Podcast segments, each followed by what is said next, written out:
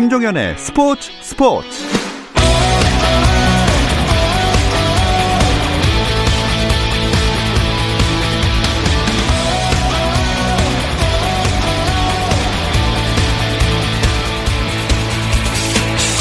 스포츠가 있는 저녁 어떠신가요? 아나운서 김종현입니다. 오늘 하루 스포츠계를 돌아보는 스포츠 타임라인으로 김종현의 스포츠 스포츠 출발합니다.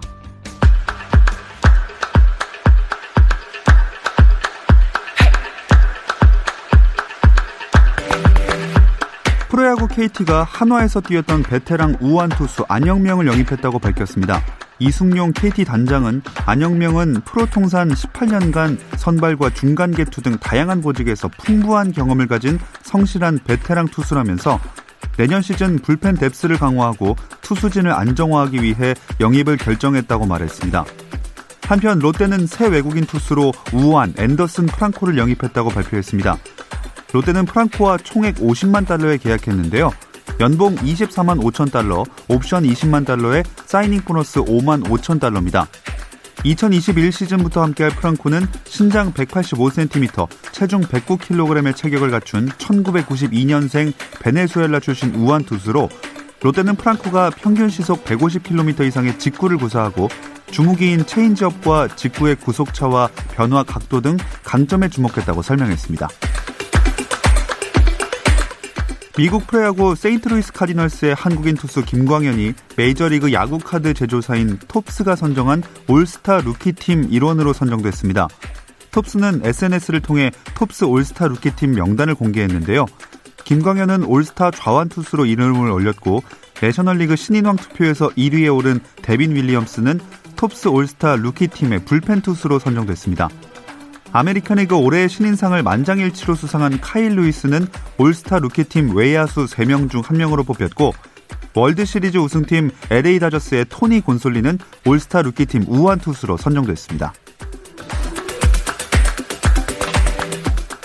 펩 과르디올라 감독이 잉글랜드 프로축구 프리미어리그 맨체스터 시티와 2023년까지 동행합니다. 맨시티는 구단 홈페이지에 과르디올라 감독과 새로운 2년 계약을 체결했다고 발표했습니다. 2020-21 시즌을 끝으로 계약이 만료될 예정이었던 과르디올라 감독은 이번 재계약으로 2023년 여름까지 계속 맨시티 지휘봉을 잡게 됐는데요.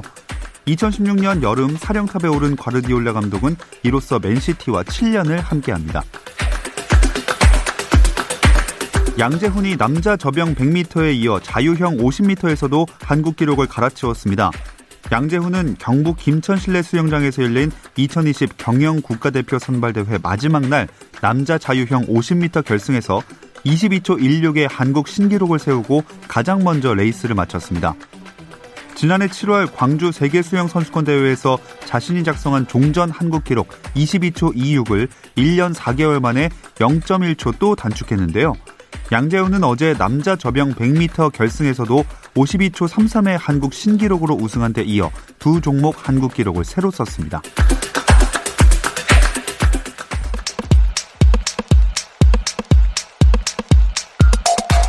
국내 축구 이야기 축구장 가는 길 중앙일보 송지훈 기자와 함께합니다. 안녕하세요. 안녕하세요. 아, 늘 이렇게 단독 출연하면 송지훈 기자님 모시네요. 공교롭게도 단독 출연할 때는 항상 이제 제가 나오잖아요. 예. 제가 아무래도 이 단독 욕심이 좀 과하다 보니까 출연도 이렇게 혼자 하는데 부담감도 물론 큽니다만 일단 우리 이 스포츠 스포츠에서 제가 서우정 기자와 함께 이 체중을 담당하고 있잖아요. 네. 저 혼자만으로도 두 사람 몫은 체중은 일단 가능하다. 네, 이 말씀을 강조하고 싶습니다. 네. 늘 무거운 방송, 네. 스포츠 스포츠 많은 이야기를 담고 있습니다. 자, 대표팀 이야기부터 해봐야 될 텐데, 아, 진짜 우려가 현실이 됐어요. 제가 두 주 전에 출연을 했을 때 유럽에서 하는 이 두 번의 A매치 평가전 우리 대표팀이 다 이기더라도 만약에 선수단에서 확진자가 나오면 지는 겁니다 라는 이야기를 예. 제가 했었는데 음, 승부도 방역도 다 이기고 돌아왔으면 좋겠다. 이제 이런 얘기를 했던 기억이 나는데요. 결과적으로 A매치 두 경기는 1승 1패로 무난하게 마무리를 했지만 코로나의 기습에 무너졌던 이런 음. A매치 평가전이 됐거든요. 일단 해외파를 제외한 국내파 선수들 그리고 벤투 감독을 포함한 코칭 스태프들 오스트리아 빈을 출발해서 독일 프랑크푸르트를 거쳐서 어제 오후에 귀국을 했습니다. 아, 귀국한 선수들은 자가격리 되는 거죠? 네, 그 오스트리아 현지에서 실시한 코로나 검사에서 음성 판정 받고 귀국한 선수 5명 그리고 코칭 스태프는 어제 귀국하면서 바로 2주 동안 자가격리에 들어갔고요.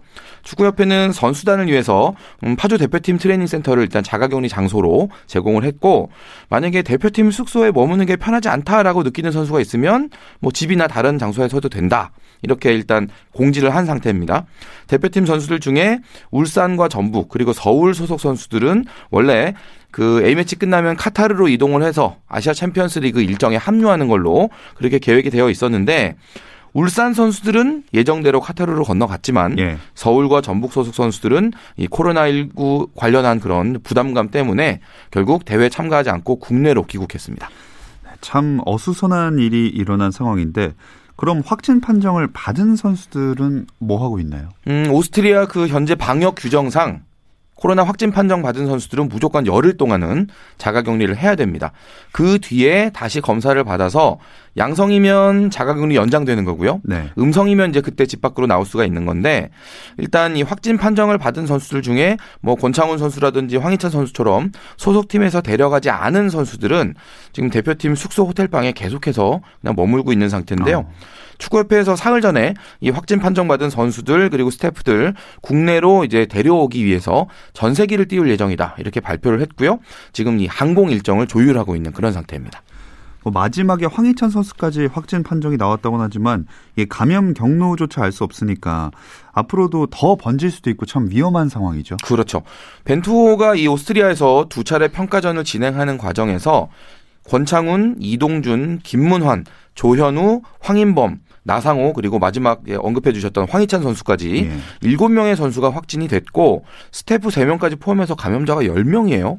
네, 상당히 많은 수가 감염이 됐는데 말씀하신 대로 지금 언제 어떤 이유로 과연 선수단의 바이러스가 퍼졌는가 하는 이 부분을 지금 특정하기가 어려운 그런 상황이거든요. 네. 그렇다 보니까 A매치 일정은 모두 다 끝났지만 또 이게 잠복기라는 것도 있기 때문에 당분간은 선수들이 마음을 놓을 수 없는 그런 시간이 좀 더 이어질 것이다. 이렇게 말씀드리겠습니다.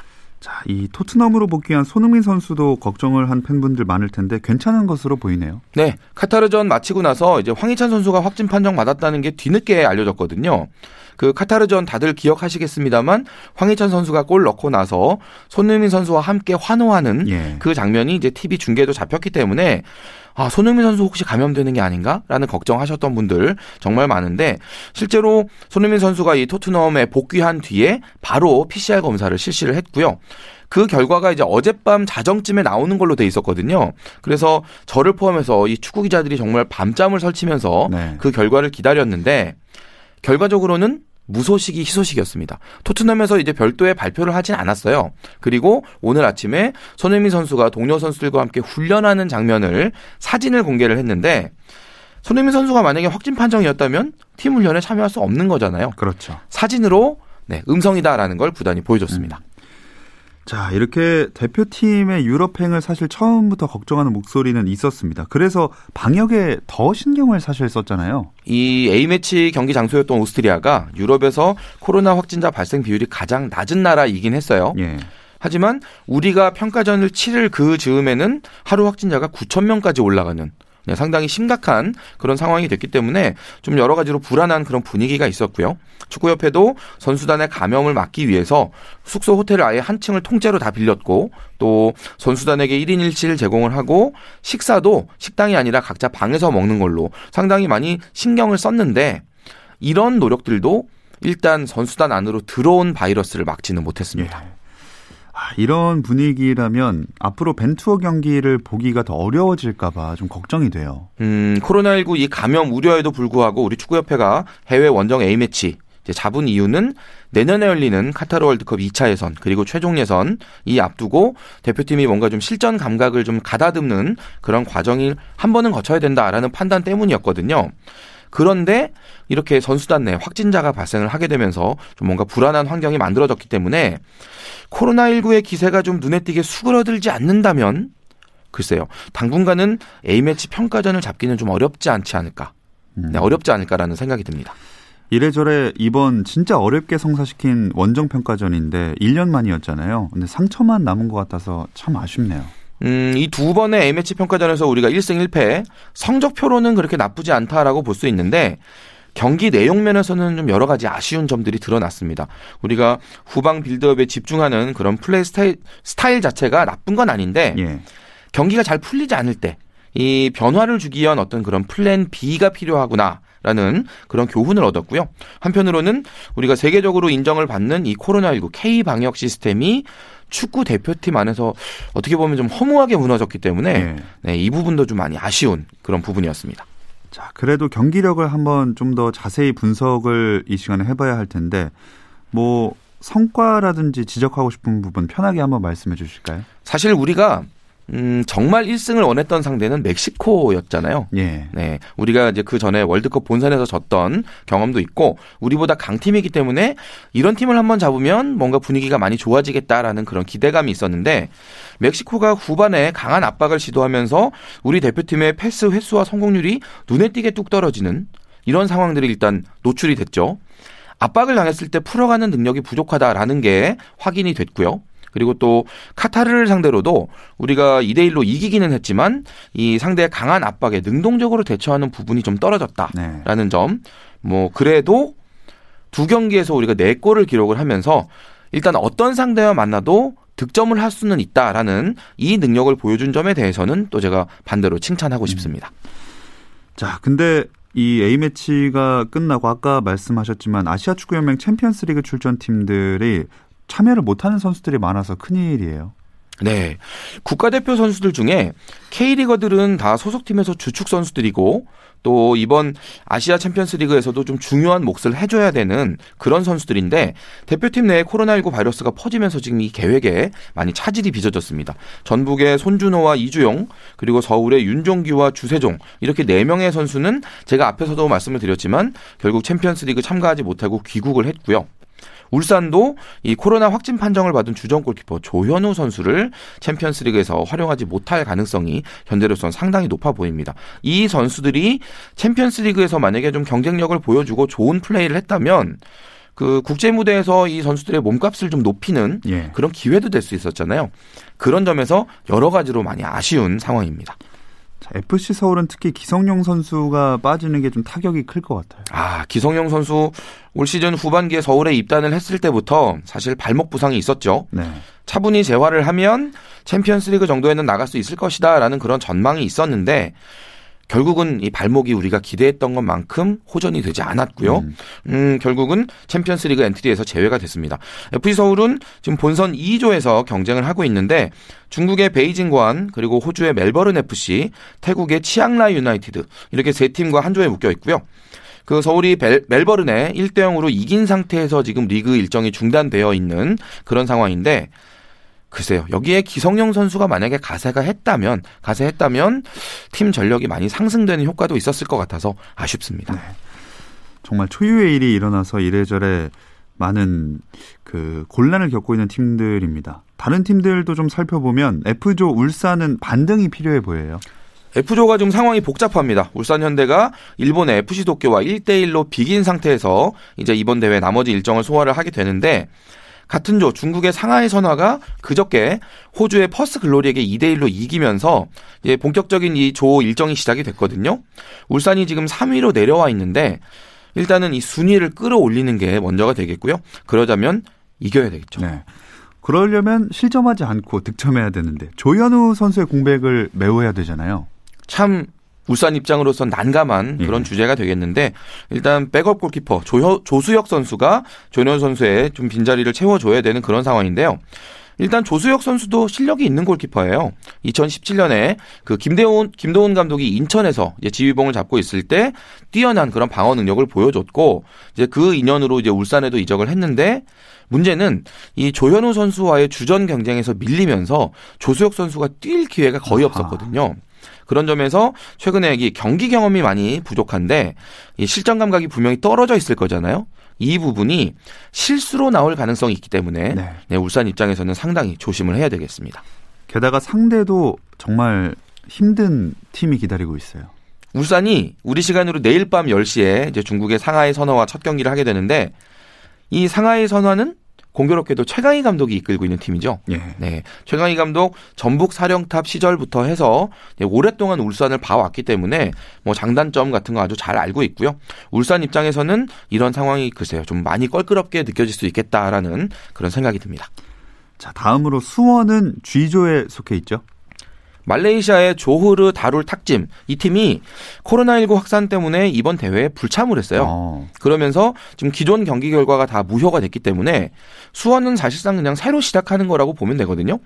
수원은 일본의 비셀고베 0대 1로 패하고 이제 1패를 안고 출발을 하지만 중국의 광저우 헝다와 두 번의 맞대결 이걸 잘 통과하면 16강 진출 가능성 충분합니다. 그리고 전북도 상황이 녹록치는 않아 보이네요. 오른쪽 수비수 이용 선수 그리고 공격형 미드필더 쿠니모토 선수가 부상으로 빠졌어요. 그리고 대표팀에 합류했던 이주영 선수와 손준호 선수도 제가 앞에서 말씀드린 대로 국내로 이제 귀국을 하게 되면서 전력 손실이 적지가 않습니다. 그 와중에 대진도 살짝 불편한데 전북이 속한 H조는 중국의 상하이 상강이 아직 한 경기도 치르지 않은 상황에서 전북은 일본의 요코하마 마리노스에게 1대 2로 졌고요. 예. 또 시드니 FC에 2대 2로 비기면서 지금 1무 1패를 안고 이번 대회를 출발하게 되거든요. 상하이 상강과의 맞대결 결과가 매우 중요하다. 음. 네, 이렇게 전망할 수 있겠습니다. 조별리그를 통과하더라도 이번 아시아 챔피언스 리그는 16강 부터 결승까지 단판 승부로 진행이 또 되죠. 조별리그 1위와 2위 이 안에 들어가서 이제 결선 토너먼트에 올라가면 단판 승부로 말씀하신 대로 이제 결승까지 쭉 진행이 되고 그렇기 때문에 사실 조별리그 이후에는 대진표가 큰 의미가 없습니다. 이런 단판 승부에서는 사실 경기력 못지않게 자신감, 집중력 이런 것들이 중요한데 핵심 멤버들이 빠진 K리그 소속팀들에게는 글쎄요 이번 A매치와 관련된 어떤 아쉬움들 네, 핵심 선수들이 일부 결장하고 나와야 된다는 이런 부분들이 더 아쉽게 느껴질 것 같습니다. 자, 벤투호 이야기에 이어서 아챔 얘기까지 해봤는데 A매치 기간 동안에는 기막범호 경기들도 있었습니다. 이 이야기 잠시 쉬었다 와서 나눠볼게요.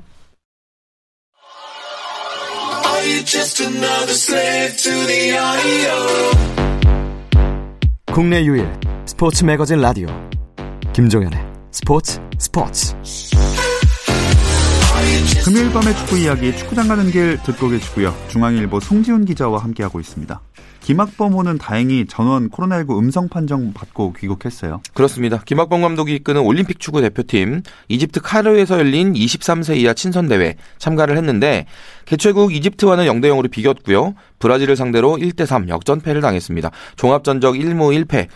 경기 성적은 살짝 아쉬웠는데 어, 다행히 선수단 안에서 단 한 명의 확진자도 나오지 않았거든요. 어, 오히려 A 대표팀 형들보다는 좀 더 해피엔딩이었다. 음. 네, 이렇게 말씀드릴 수 있겠네요. 근데 김학범 감독이 이번 친선 경기에서 뭐 결과랑 상관없이 문제점이 무엇인지 찾아가는 기회로 삼겠다고 하기도 했잖아요. 네, 실제로 이 두 번의 평가전을 치르는 동안에 여러 가지 문제점들이 확인이 됐습니다. 공격진에서는 골 결정력을 좀 더 높여야 된다. 찬스가 있을 때 놓치지 말아야 된다라는 점이 이제 숙제로 드러났고요. 수비진은 이 순간순간 집중력이 떨어지는 문제들 몇 번 노출을 했고 또 불필요한 파울로 좀 위험 지역에서 상대에게 프리킥 찬스를 주는 이런 부분들 이런 부분들을 많이 개선해야 된다라는 그런 전문가 분석들이 많았습니다. 결과적으로 이런 문제점들은 결국 우리가 도쿄 올림픽 본선에 나갔을 때도 우리가 메달권에 진입하는 걸 방해하는 요인들이 되거든요. 네. 그렇기 때문에 반드시 그 전에 개선이 필요한 부분들입니다. 그리고 솔직히 일반 팬들의 입장에서 저도 그렇고 제일 궁금한 건 이겁니다. 선수들에 대한 테스트 이제 다 끝났을까요?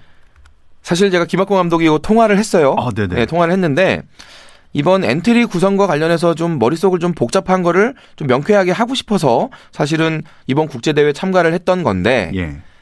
대회 갔다 오니까 오히려 머릿속이 더 복잡하다라고 아하. 이야기를 하셨거든요. 네. 올림픽 팀 엔트리는 월드컵처럼 23명이 아니라 18명이에요. 그런데 그 중에 세 자리는 또 와일드 카드로 채워지기 때문에 실질적으로는 15자리밖에 없습니다. 네. 그렇기, 그렇기 때문에 이 엇비슷하면서도 조금씩은 특징이 다른 이 선수들 포지션별로 지금 뭐 많게는 한 3배수, 4배수까지도 경쟁이 이루어지는데 앞으로 테스트가 좀 더 이루어져야 네, 엔트리의 윤곽이 나온다라고 말씀드릴 수밖에 없겠습니다. 저희야 기대감을 갖고 보는 거지만 선수들 입장에서는 계속 속이 타면서 기다리고 있을 것 같습니다.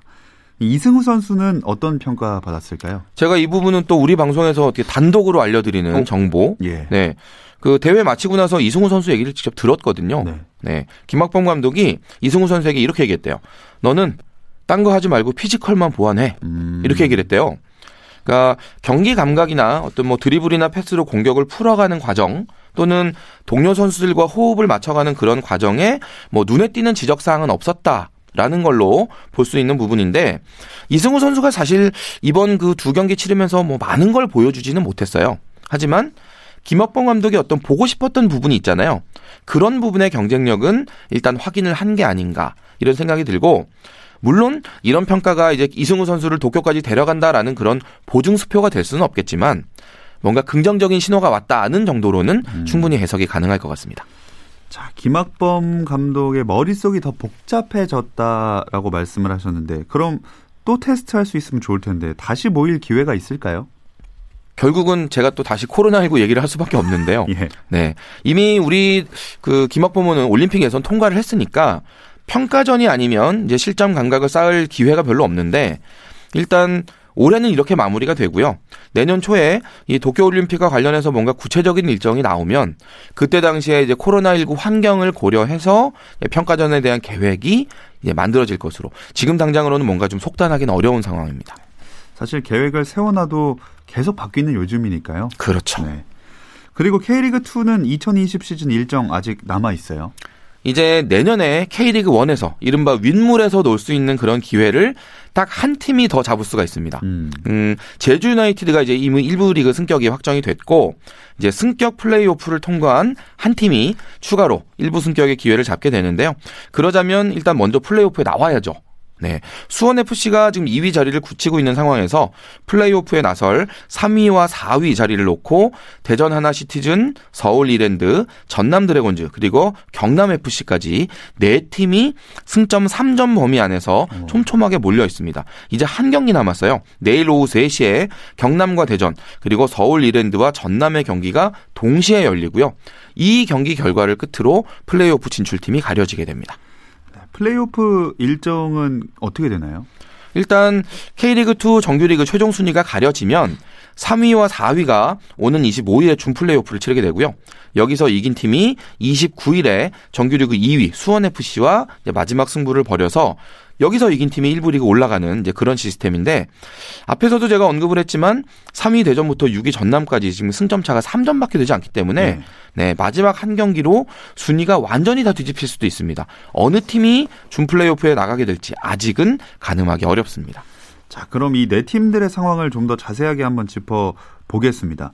어, 승점 차이가 말씀하신 대로 거의 별로 나지 않지만 그래도 가장 유리한 고지에 있는 팀은 아무래도 대전이겠죠. 네, 대전이 일단 내일에 경, 내일 경남을 이기면 무조건 3위가 됩니다. 무승부를 하더라도 서울 이랜드와 전남이 비기면 대전이 3위고요. 대전이 경남과 비기고 서울 이랜드와 전남 중에 어느 한쪽이 이겨도 대전은 최소 4위로 준 플레이오프에 음. 나갈 수가 있습니다. 대전이 경남에게 질 경우에도 서울 이랜드와 전남이 비기면 또 가능성이 있는 거거든요. 그러니까 이거를 쉽게 정리를 하면 대전은 무승부 이상의 성적만 거두면 플레이오프에는 무조건 나간다. 네. 이렇게 보면 되겠습니다.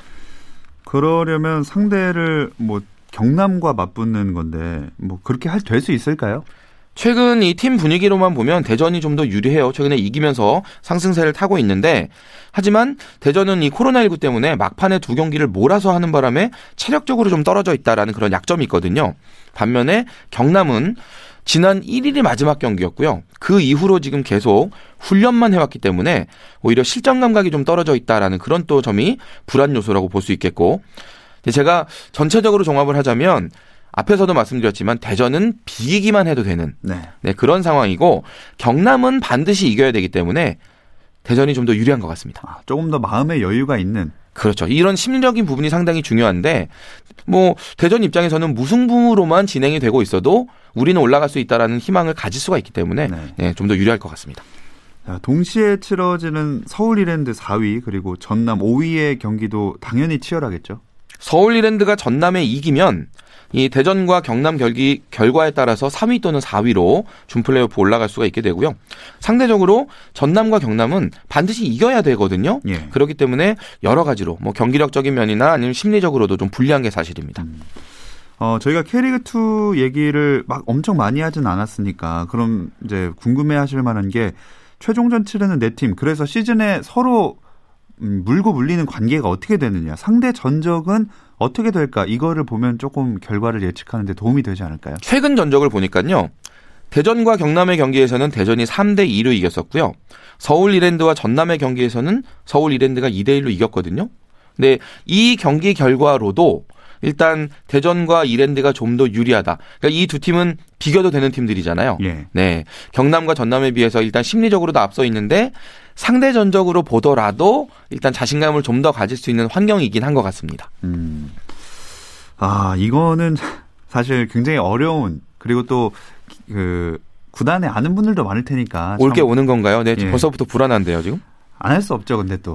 자, 그 플레이오프 시나리오 어디 누가 플레이오프 가고 누가 승격하고 아, 너무 짓궂은 네. 그 웃음 너무 얄밉습니다만 아, 죄송합니다. 네 질문을 제가 받았으니까 네. 네 마음에 무겁게 하면서 일단 질문 답을 드리도록 하겠습니다.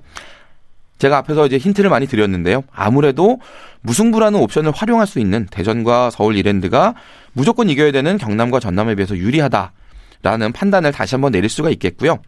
이랜드와 대전이 이제 만약에 맞대결을 하게 된다면 글쎄요. 아, 여기가 어려운데 수비가 좀 더 안정적인 저는 이랜드가 조금 더 유리할 수 있다라고 음. 전망을 하고 싶습니다. 그렇게 되면 수원 FC와 서울 이랜드가 이제 마지막 승격에 한장 카드를 놓고 이제 마지막 대결을 하게 될 텐데 객관적으로 보면 아무래도 순위가 높이 있는 수원 FC가 좀 더 유리하다라고 네. 말하기는 쉬운데 서울 이랜드가 또 준 플레이오프를 거쳐 올라오면서 어떤 흐름을 잘 탄다면 충분히 이변을 일으킬 수도 있지 않을까요? 저는 그 가능성에도 좀 기대를 걸어보고 음. 싶거든요. 야구도 그렇고 쭉 경기 치르면서 오는 팀들이 더 잘해서 오히려 꺾는 경우가 종종 발생하잖아요. 아무래도 체력적으로는 조금 부담감을 가질 수가 있겠지만 어떤 경기 감각을 예. 끌어올린 상태에서 이제 경기를 하게 되기 때문에 그런 점들을 그러니까 잘 장점으로 활용을 할 수 있다면 이게 오히려 더 경쟁력이 되는 거거든요. 그런 점에서 서울 이랜드 네 저는 가능성이 있다고 보고요. 물론 미리 말씀드릴 것은 저는 송펠레입니다. 네, 너무 저를 믿으셨다가는 이제 큰 봉변을 당하실 네. 수 있다는 거 말씀드립니다. 자, 축구 팬분들도 송지훈 기자 예상 맞을지 한번 생각하면서 이번 주말 경기 재밌게 보시면 어떨까 합니다. 금요일 저녁 축구 이야기 축구장 가는 길 여기서 마무리하겠습니다. 중앙일보 송지훈 기자와 함께했습니다. 고맙습니다. 감사합니다. 주말 스포츠 스포츠는 9시 20분부터 함께 하실 수 있고요. 저는 월요일 8시 30분에 다시 돌아오겠습니다. 김종현의 스포츠 스포츠.